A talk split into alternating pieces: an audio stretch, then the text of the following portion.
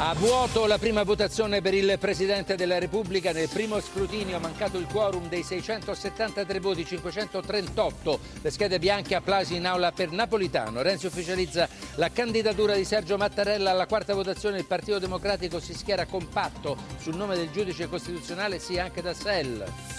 Forza Italia contraria a Mattarella, tradito il patto del Nazareno, no anche dall'NDC che annuncia scheda bianca anche alla quarta votazione, ma dice restiamo nella maggioranza. Mezzo milione di pensionati ha lasciato il nostro paese per andare dove la vita costa meno. Nell'approfondimento del TG2 la scelta di chi ha cambiato tutto in nome di una vecchiaia meno difficile. Vittorio Emanuele Parsi, professore, buonasera. Buongiorno.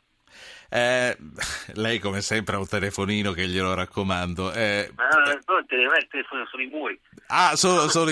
allora, speriamo comunque di, poter, di, di poterci capire. Eh, io l'ho chiamata soprattutto per affrontare l'altro argomento della giornata di oggi, che è l'apprensione per quello che, che succederà agli ostaggi dell'ISIS, visto che anche questa trattativa che ieri sera sembrava risolta, sembrava cosa già fatta, non solo è tornata in alto mare, ma sembra che sia naufragata. Ma voglio poi chiedere anche a lei sull'elezione del Presidente della Repubblica quali sono le sue opinioni. Ma vorrei che non cadesse una domanda che era rimasta sospesa col costituzionalista Enzo Cheli. Cambi di casacca. Lei, professore, sa che gli italiani sono molto arrabbiati, sono circa 160 se non di più i parlamentari che hanno cambiato schieramento e hanno abbandonato lo schieramento che li ha eletti solo tre anni fa.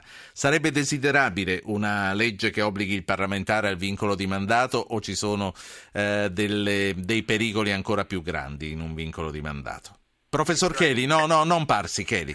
Ah, beh, ma eh, quindi no, io credo che mh, la norma costituzionale che eh, vieta il vincolo di mandato, cioè l'articolo 67, è una vecchia norma che risale alla rivoluzione francese, è stata poi eh, trasferita nel tempo, sia nella sostanza superata. Eh, oggi abbiamo una visione diversa, il parlamentare che tradisce eh, diciamo, il mandato che ha avuto dai propri elettori perché cambia casacca, qui si parla proprio di trasformismo, del cambiare casacca, dovrebbe avere il dovere di dimettersi. Naturalmente ci sono situazioni e situazioni, una cosa è il parlamentare che cambia casacca, una cosa è la formazione politica che entra in crisi e si scinde. Ecco, in questo caso eh, forse il vincolo di mandato non ci dovrebbe essere, nel senso che durante la legislatura accadono tante cose, la struttura politica può cambiare e può anche cambiare la posizione politica del singolo parlamentare. Però quando si tratta proprio di un cambiamento di casacca, cioè di un'operazione trasformistica, il, il divieto di vincolo di mandato è, è superato, insomma sì. dovrebbe non, non esserci più e dovrebbe essere eliminato dalla Costituzione. Professore, lei si trattiene con noi anche per parlare dei pagamenti dei riscatti, per parlare degli scambi di prigionieri. A me interesserebbe sapere che cosa ne pensa. Resti con noi. Allora, eh, per il professor Parsi e per uh, l'ISIS ci sono due ascoltatori che vogliono intervenire, ma prima vorrei chiedere io a lui come pensa uh, che sia gestita in questi giorni la situazione e se vede in quello che stanno uh, facendo i rapitori una strategia comunicativa discretamente nuova e innovativa rispetto al passato, questo ammazzarne uno e tenerne in vita un altro, fare lanciare dei messaggi, allo stesso tempo dire che è, raggiunta, uh, è stato raggiunto l'accordo per la liberazione e poi non era vero. Che cosa sta cambiando, professor Parsi? più che cambiando, secondo me mi sembra che si stiano diciamo così, specializzando nel, nel, nel mettere in ridicolo l'avversario, nell'umiliare l'avversario. Dovete pensare che nel mondo arabo l'onore, eh, la, la, la, reverenza, insomma, non, evitare il disprezzo, il distinto per l'avversario sono cose molto importanti, per cui avere iniziato questo balletto con i giordani che sì, no, forse trattiamo, non trattiamo, eccetera, essere riusciti a far emergere un, un, una via tra, di, di, trattativa all'interno uh, de, de, della monarchia giordana. Non dimentichiamo che il pilota catturato e probabilmente già ucciso eh, appartiene a una tribù importante del Regno di Giordania, delle tribù che sostengono, che fanno un po' la, la spina dorsale della monarchia hascemita. Tutte queste cose che a noi possono sembrare un po' strane, in realtà concorrono a ridicolizzare, a umiliare l'avversario. Dobbiamo pensare un po' a rituali antichi eh, del modo di combattere che sono rimasti ancora importanti per l'opinione pubblica. Perché lei pensa che possa già essere stato ucciso il pilota Giordano? Intanto perché nelle settimane, anzi forse dopo una settimana, nella prima settimana del suo, della sua cattura era già stata diffusa questa notizia della sua esecuzione, però questa notizia è sparita sostanzialmente, o meglio ancora, e, e l'ISIS ha detto che questo era vivo. E la cosa singolare è che tutti non l'hanno preso per vero, dimenticando appunto che in precedenza era stato detto il contrario, però nessuna prova è stata esibita, eh, mostrando la possibilità di trattare da parte dei Giordani, però quelli dell'ISIS hanno anche messo in evidenza Quindi... che c'è ostaggio ostaggio per così dire. Quindi la disponibilità a trattare lo scambio dei prigionieri comunque c'è ed è di questo che vorrei discutere in alternativa al pagamento dei riscatti che ha sollevato tante polemiche al, due settimane fa, nei giorni in cui sono state liberate, non si sa se è stato pagato oppure no, il ministro ha detto di no, ehm, quando sono state liberate le due ragazze Greta e Vanessa. Però prima vorrei che ascoltaste gli ultimi due ascoltatori che mandiamo in onda questa sera, che sono Nicola e Giovanni. Nicola chiama da Catania. Buonasera Nicola. Buonasera. Prego. Sì, io credo che fosse questo buonismo no, che caratterizza l'Occidente, ma riposta e ipocrita, perché probabilmente porta molto in certe tasche. Non so se, se il ragionamento è accettabile. Di che tasche parla? Questi... Di, di, che tasche parla? Poi capiamo un po' meglio anche di, noi. Di chi organizza Mare Nostrum e compagnia bella, per esempio, perché forse bisognerebbe rigettarli dall'altra parte questi che arrivano in Occidente, eh? Sì. detto fra i denti. Lei praticamente se si trovasse eh, a governare sì, questo sì. paese come farebbe a rigettarli dall'altra parte? Ma io farei come hanno, fatto, come hanno fatto la Spagna ed altre nazioni, come fa Malta che non li fa entrare.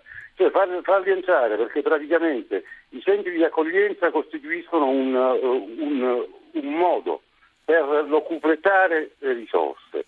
E, e dico, forse è ignobile tutto questo, questo metodo bisognerebbe cercare di avere il coraggio di cacciarli, insomma, sì. non farli entrare. Grazie Nicola. Per quanto concerne l'ISIS, sì. io credo che a un certo punto bisognerebbe rispondere pan per focaccia. Ma è possibile che l'Occidente non abbia la forza per annullare questa gentaria? E, um, le faccio la stessa domanda, lei come farebbe ad annullarli?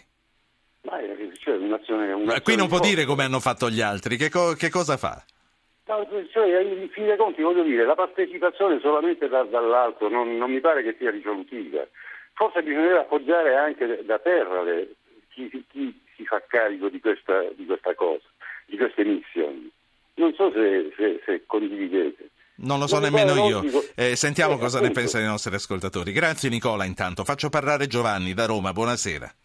Buonasera. Eh, io volevo dire sulla questione degli ostaggi mh, nelle mani dei terroristi islamisti che noi in Italia siamo riusciti a mettere su un dibattito pubblico sull'opportunità o meno da parte dello Stato di pagare questi eventuali riscatti. Io dico che gli, gli, Stati non possono trattare con i terroristi, con la criminalità comune, la criminalità organizzata o chiunque eh, sequestri delle persone, perché così si perde in credibilità, in prestigio e si mette a rischio la, la, la vita e l'incolumità di tutte le persone che sono in quei paesi a rischio a lavorare o a prestare servizio militare o, o quant'altro.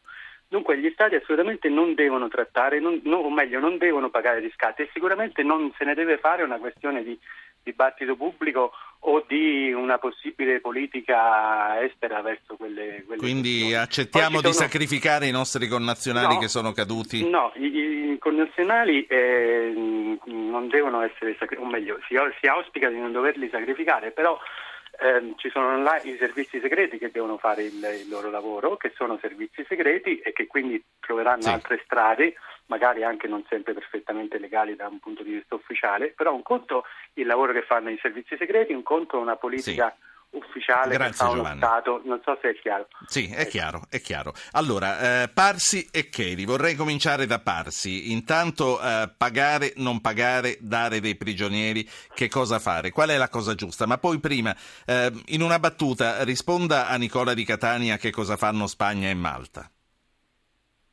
La, la Spagna eh, assolutamente non, non concede l'ingresso ai, a quelli che cercano di entrare, ma lì si parla soprattutto di Ceuta e Melilla, cioè di due enclave spagnole sulla costa africana, sulla costa marocchina ed è evidente che quindi lì una frontiera di terra e la gestione eh sì, è diversa. esatto è diverso cioè li, li, li, li rimandano oltre la barriera oltre e non barriera annegano. La, lasciarli di là significa non farli annegare.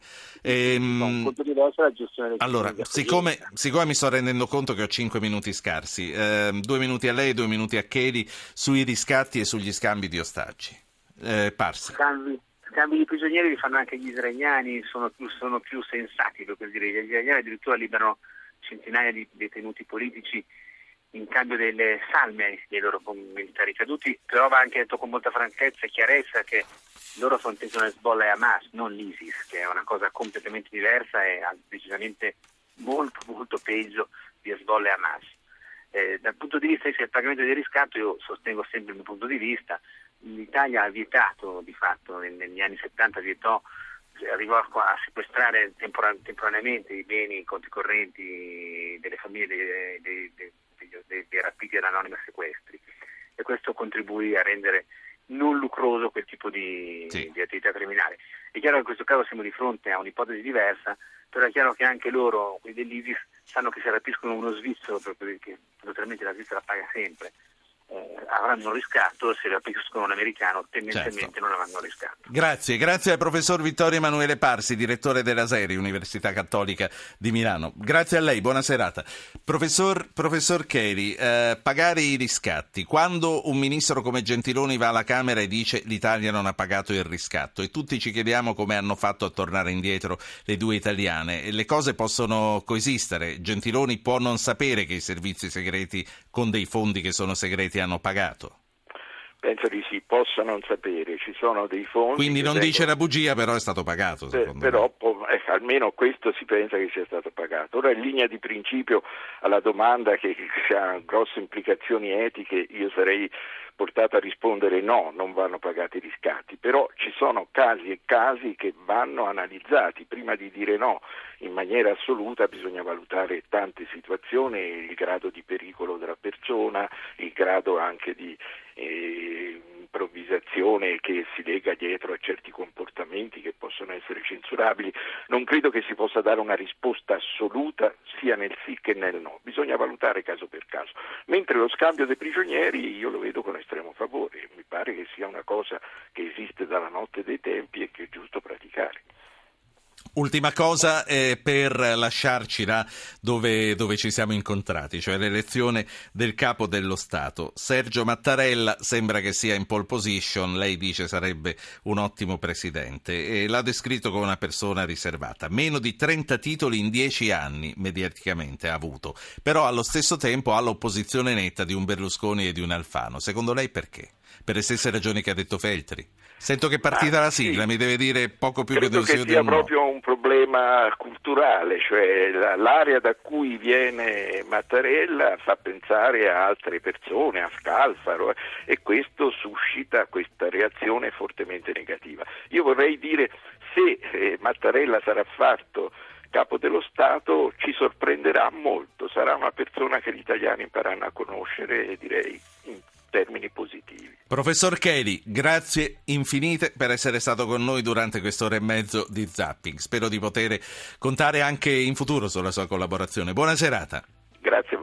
Zapping si conclude qui, costruita questa sera da Francesca Alibrandi, Giovanni Benedetti, Francesca Leoni, Giacomo Tronci, Anna Posillipo, Ruggero Po, che vi saluta e che vi rimanda a domani per una trasmissione che più o meno seguirà lo stesso schema, discutendo quello che sarà stato fatto domani, oltre alle notizie del giorno. Buona serata a tutti.